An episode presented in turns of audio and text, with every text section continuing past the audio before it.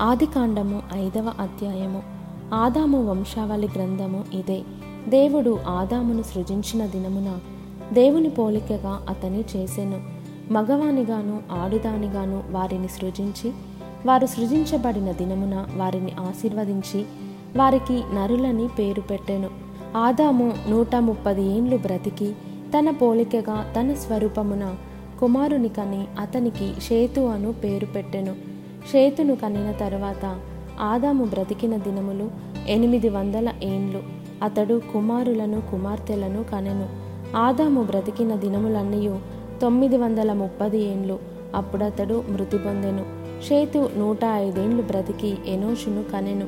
ఎనోషును కనిన తరువాత షేతు ఎనిమిది వందల ఏడేండ్లు బ్రతికి కుమారులను కుమార్తెలను కనెను. షేతు బ్రతికిన దినములన్నీ తొమ్మిది వందల పన్నెండేండ్లు. అప్పుడతడు మృతి పొందెను. ఎనోషు తొంభై సంవత్సరములు బ్రతికి కేయినానును కనెను. కేయినానును కనిన తరువాత ఎనోషు ఎనిమిది వందల పదునైదేండ్లు బ్రతికి కుమారులను కుమార్తెలను కనెను. ఎనోషు దినములన్నీ తొమ్మిది వందల ఐదేండ్లు. అప్పుడతడు మృతి పొందెను. కేయినాను డెబ్బది ఏండ్లు బ్రతికి మహలలేలును కనెను. మహలలేలును కనిన తరువాత కేయినాను ఎనిమిది వందల నలభై ఏండ్లు బ్రతికి కుమారులను కుమార్తెలను కనెను. కేయినాను దినములన్నయు తొమ్మిది వందల పది ఏండ్లు. అప్పుడతడు మృతి పొందెను. మహలలేలు అరవది ఐదేండ్లు బ్రతికి ఎరేదును కనెను. ఎరేదును కనిన తర్వాత మహలలేలు ఎనిమిది వందల ముప్పది ఏండ్లు బ్రతికి కుమారులను కుమార్తెలను కనెను. మహలలేలు దినములన్నయు ఎనిమిది వందల తొంభై ఐదేండ్లు. అప్పుడతడు మృతి పొందెను. ఎరేదు నూట అరవై రెండేండ్లు బ్రతికి హనోకును కనెను. హనోకును కనిన తర్వాత ఎరెదు ఎనిమిది వందల ఏండ్లు బ్రతికి కుమారులను కుమార్తెలను కనెను. ఎరేదు దినములన్నీ తొమ్మిది వందల అరవై రెండేండ్లు. అప్పుడతడు మృతి పొందెను. హనోకు అరవై ఐదేండ్లు బ్రతికి మెతూషెలను కనెను.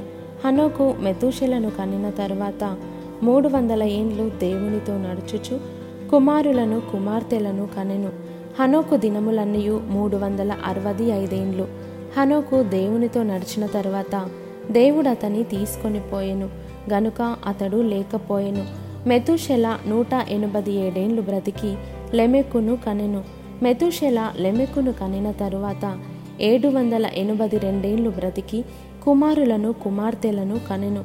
మెతుషెల దినములన్నయు తొమ్మిది వందల అరవై తొమ్మిది ఏండ్లు అప్పుడతడు మృతి పొందెను. లెమెకు నూట ఎనభై రెండేండ్లు బ్రతికి ఒక కుమారుని కని భూమిని ఎహోవా శపించినందువలన కలిగిన మన చేతుల కష్టము విషయములోను మన పని విషయములోను ఇతడు మనకు నెమ్మది కలుగజేయుననుకొని అతనికి నోవహు అని పేరు పెట్టెను.